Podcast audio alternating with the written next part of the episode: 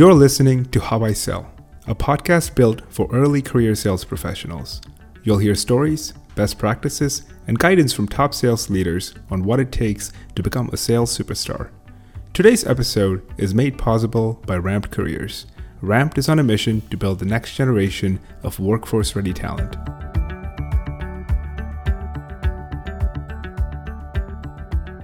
Hey everyone, joining us today is Gordon Lawson, Gordon is the Chief Revenue Officer and President at RangeForce. Prior to RangeForce, Gordon held senior sales roles at Reversing Labs, Cofense, Pictometry, and a few other companies. Thank you, Gordon, for joining us today. Thanks, Noj. Appreciate the opportunity. Gordon, uh, you and I caught up a little bit, you know, before we hit the hit the record button. But for those that that don't know you, uh, who is Gordon Lawson? Well, it's funny. I, I I don't often do podcasts just talking about myself. It's usually about the company. So I hopefully I'll I'll get this right. And uh, first of all, just want to thank you for taking some time. But um, I started my career as a naval officer. I went to the Naval Academy, um, served on active duty for five years. And it's funny, you know, when you're um, when you spend kind of those first sort of 10 years of your life in college and then in the military, you don't sometimes you don't really know what you want to do and i think it's a, it's a common problem even if people don't go to a service academy even if they're just getting out of the military it's kind of like well what do i do next you know i've uh, trained how to uh, to drive ships how to how to how to board ships, how to jump out of planes, whatever you know, whatever you get trained to do. And it's like, well, how does that translate to the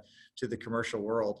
Um, and so when I was getting out of the Navy and transitioning, I remember people talking about, hey, you could go into finance, you could go into manufacturing, kind of do that, or you know, some of you uh, might want to become sales professionals. And so um, I heard that and I was like, oh, you know, that that sounds really, really interesting. Um, um, you know, I think that especially just being sort of a um, very independent in my approach and and liking to kind of set my own schedule as much as I could. Um, you know, sales sort of offers a lot of that flexibility, and I think also it's a it's a very results driven um, type field. So so you know, background in the military then then looking at some sales opportunities and, and really started getting into my first uh, couple sales jobs were really uh, defense contracting focused focused roles.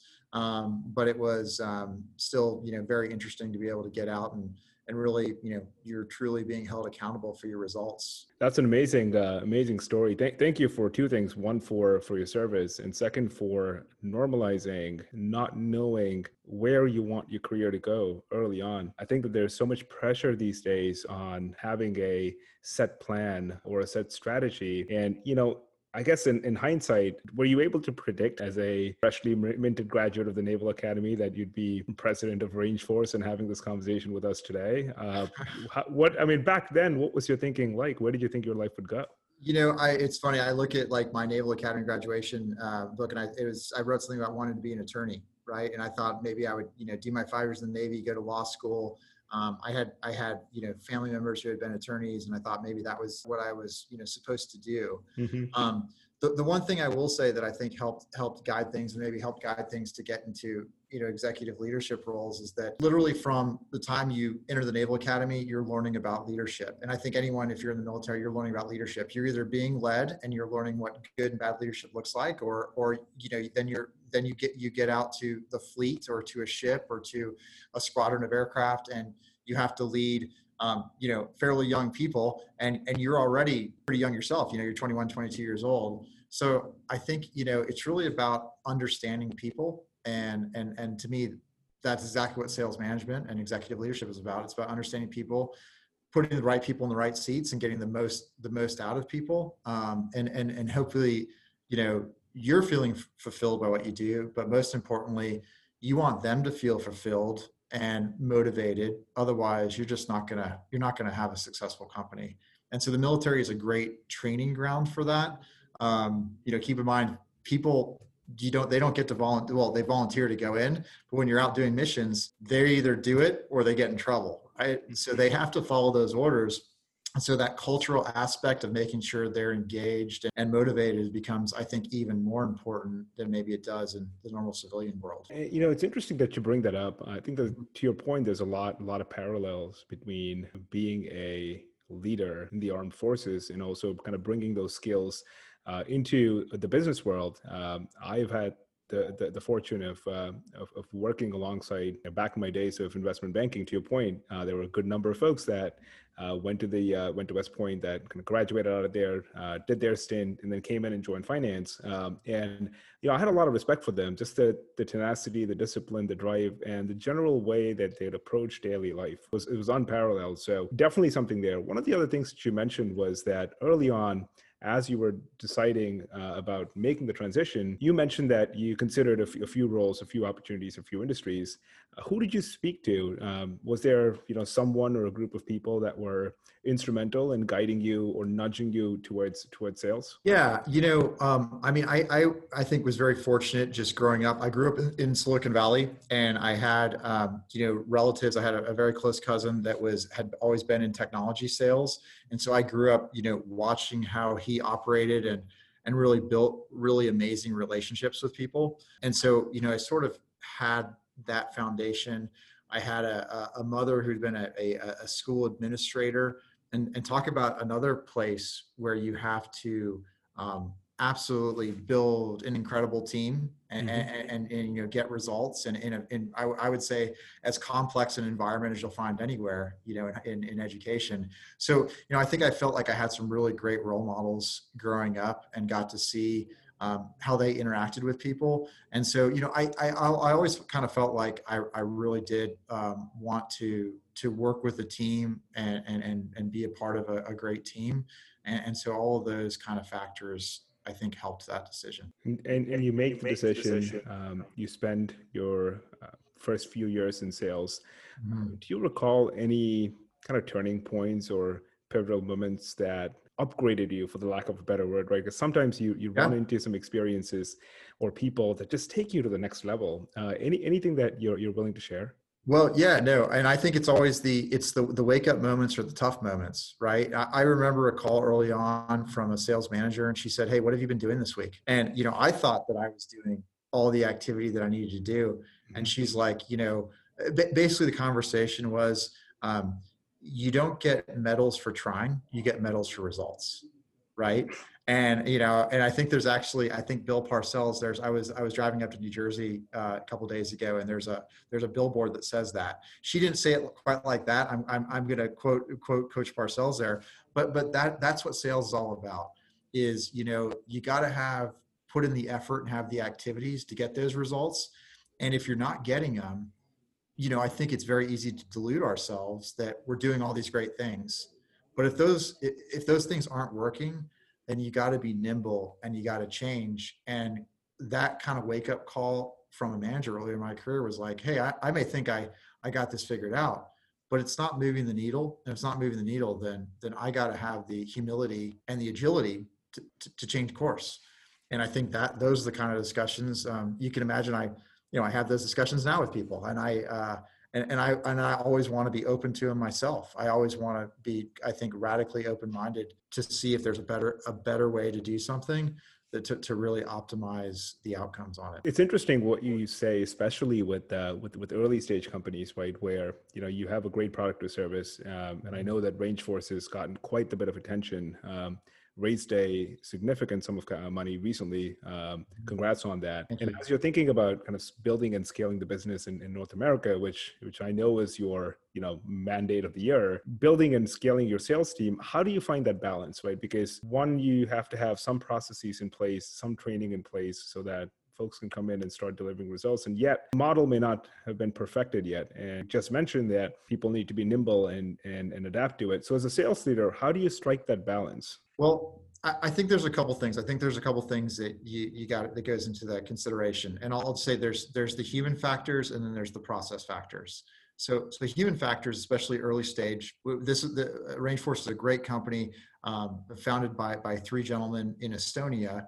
Um, we're a U.S. company, but I was the first employee in the U.S. Um, in July of last year, right? And so we had this basically this really blank blank slate in terms of go to market. We had a great product, but a blank slate and go to market. And so the first challenge was I needed to find the right people to fill the roles who had the fortitude to deal with basically a, a very low revenue amount, and that they were going to be really the the tip of the spear trying to identify opportunities and, and get those get those deals closed. And those people you know they, they worked very hard. It's it's it's a challenging environment. But then fast forward a year and sometimes you know you need you just need different people. Post series a you need you need different people who maybe have been at more established companies who are used to expanding into current accounts who have different skill sets. So you're, you're always looking i think for for the right people. You always want people to grow with you, but then you got to, you know, add add people at, at, different times along that journey and make sure that they're there. And I think the other thing on the process side is important too. Um, you know, as you, you were an investment banker, so you you get metrics, and this is if there's one piece of advice I would say to to new sales professionals, it's like learn the metrics of your trade. And I don't think it's ever too early to do this. You know, what do those metrics look like? I mean, they look like obviously what is the difference between bookings, ARR, and revenue. Understand those things. Understand what customer acquisition cost is, is and how you calculate it. Understand the sales efficiency metrics. The beauty of the internet is none of these things are rocket science. Uh, finance guys may, may may pretend like they are, and they kind of keep it close hold. But anyone can figure out what those things what those things are and you know mm-hmm. work with your managers have them explain that to you if you don't understand it how important those things those metrics are. And building a process that optimizes those metrics in the business to me builds a scalable machine.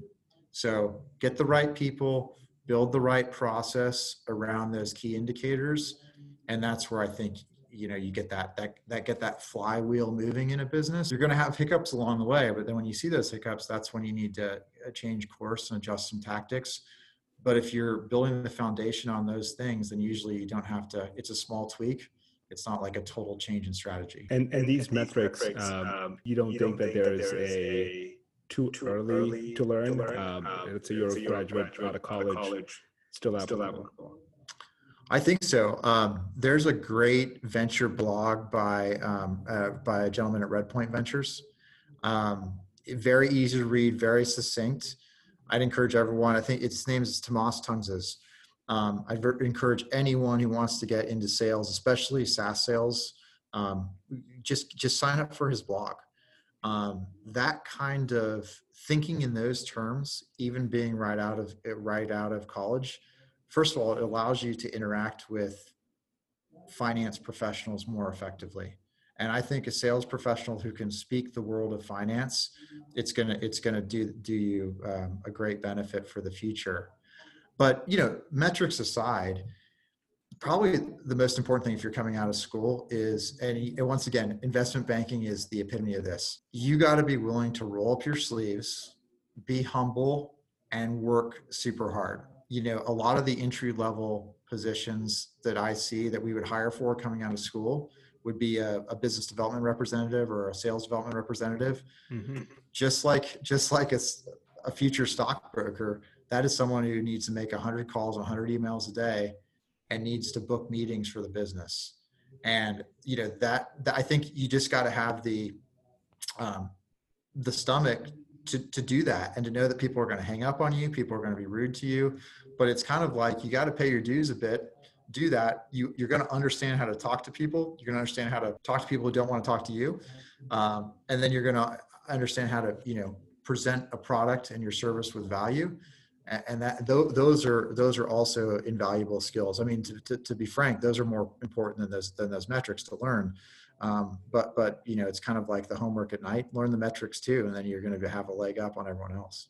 That's really good feedback. I, I wish uh, I had started a, a, career as an SDR or a BDR because I ended up doing it much later uh, professionally, and you know, it was a it was a bit of a punch punch to the gut. It was it, it, bruised my ego when I felt like, hey, here I am having done X, Y, and Z, and I started making cold calls, and people would just hang up on me left, right, and center. And I think you know, it's it's a lot easier when you're if that's the first job that you're doing because I don't know how else to put it, but you don't know any better, and so that gets normalized so quickly. And if you're able to stick around and learn how to roll with the punches, and uh, to your point, uh, have some mental fortitude uh, it looks like that'll position you for long-term success. What are some things that you've seen SDRs and BDRs in your experience do wrong in year one? That's a great question. I mean, first of all, we have an incredible team who's doing a phenomenal amount of, of, of demos per month. So I feel like I've been so lucky to have just just awesome folks that um, and, and and led by an awesome leader. But Uh, you know what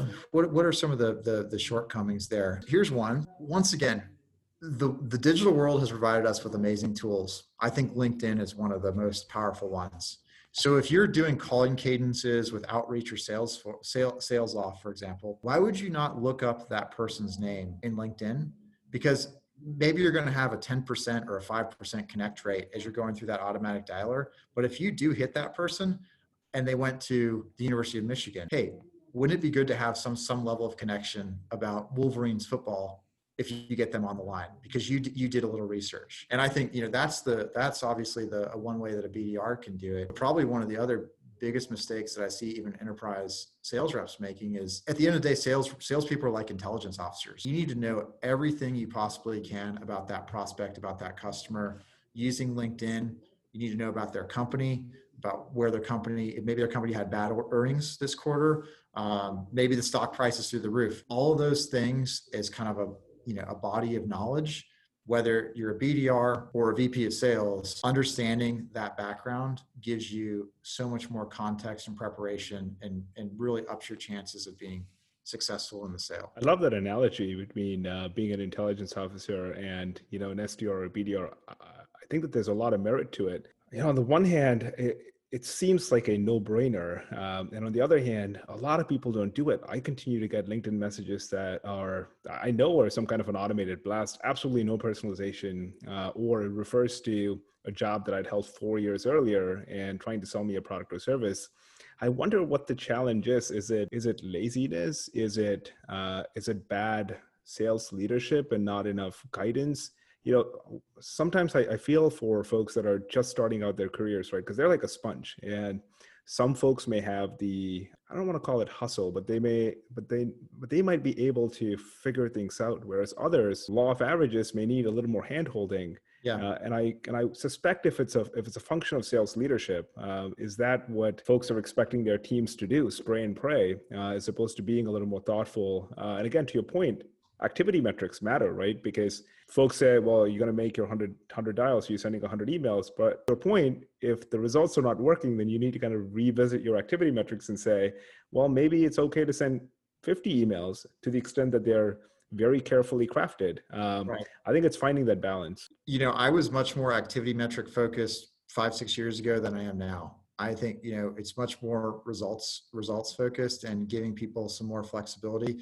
I mean, there there, there's some core metrics that we have about pipeline build for our enterprise reps, and we do have some, especially for for our newer BDRs, some of the calling and emailing metrics. Uh, you know, if you're in the UK, for example, LinkedIn messages are probably going to be much more effective and also more compliant mm-hmm. legally than than calling. So so you know you got to be you got to be flexible about it. But you know you you brought up a great point about the hustle, right? Mm-hmm and the hustle is important, but you know what? The hustle is a lot easier when you have a culture of winning and success behind it. And I think when you have, if, if you just have, and this is also tough to do remotely, by the way, too, but if you just have BDRs and you say, hey guys, go make those 100 calls, tell me how you do, you know, whatever, I need to check off the box for activity. I, I don't think that's going to be very successful. If you have a team that maybe is in Slack and is collaborating and is patting each other on the back digitally, especially in a remote world. This, is how we do it. That really builds up a culture. And you almost have an element of it, it becomes very clear if people aren't rising to the level, one. But I think more importantly, it lifts everyone up and it makes everyone better and it holds them accountable. And it's really just that it's like that culture of excellence. I, I don't know. Have you all ever read um, uh, Tom Peters, any of his books? No, I have not. I should add that to my list there's there's a saying he has about excellence is the next five minutes. And so it's like you're always you know what can i do better better right now? What can i spend this next five minutes to take it to the next level? And that's how i like for me personally can't always do it all the time. I, I lo- love to operate like that.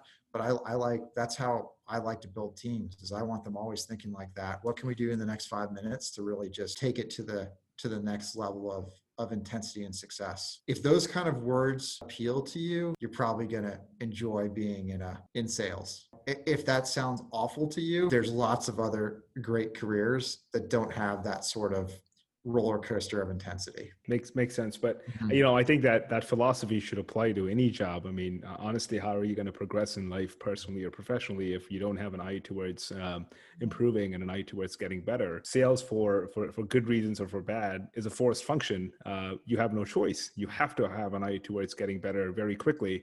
Uh, very unforgiving, and I think that it, it maybe shortens the uh, shortens the curve there. Um, this is this has been amazing. Uh, love the analogies to the time that uh, you had spent um, as a service member. Uh, love the leadership lessons. Uh, I'm going to end on on one note and one question. Sure. Uh, you have the benefit of hindsight, having done a variety of things um, as a individual contributor, as a sales leader. Uh, you yourself had mentioned that you've changed your position on activity metrics in the past five years or so if you were able to run into a younger version of yourself um, just as you were about to graduate from the naval academy all that you know today if you could give yourself just one piece of advice what would that be? It's a great question. I would say be radically open-minded. You know be open-minded about the advice that people give you. Really absorb what what you're seeing and what you're hearing in order to really synthesize that information and, and make your make yourself better and make the people around you better. Don't think don't take things personally just learn from it. And i think those little steps of learning along the way i mean that's at the end of the day that's what life is. And i think that you know uh, t- tw- 20 years i graduated from the naval academy you know 20 years ago. But 20 years on um, i think about that. And you know there's times i wish i was a a little more humble and I, I had I had learned a little bit more, but that's what uh, you know a little little age and hopefully a little more wisdom comes with. Um, but at the end of the day, you know I wouldn't do I wouldn't do anything differently. Um, and I just feel you know really really lucky and fortunate to have been around some some great leaders to have worked for some great folks, to have great folks working for me through the years and that have come back and continue to work for me and um, you know i think it's just a, it's just an awesome journey and um, always uh, excited to, to share that with other people. So uh, true true words of wisdom gordon. Thank you so much uh, for taking time out of your schedule to uh, you know speak with us today and share share what you've learned with anyone that's interested in a sales career uh, including sales leaders. I hope that uh, this this advice from you is a masterclass for anyone that's trying to build and, say, and scale a sales team. Once again we, we really appreciate your time Thank you. You're very kind. Appreciate it.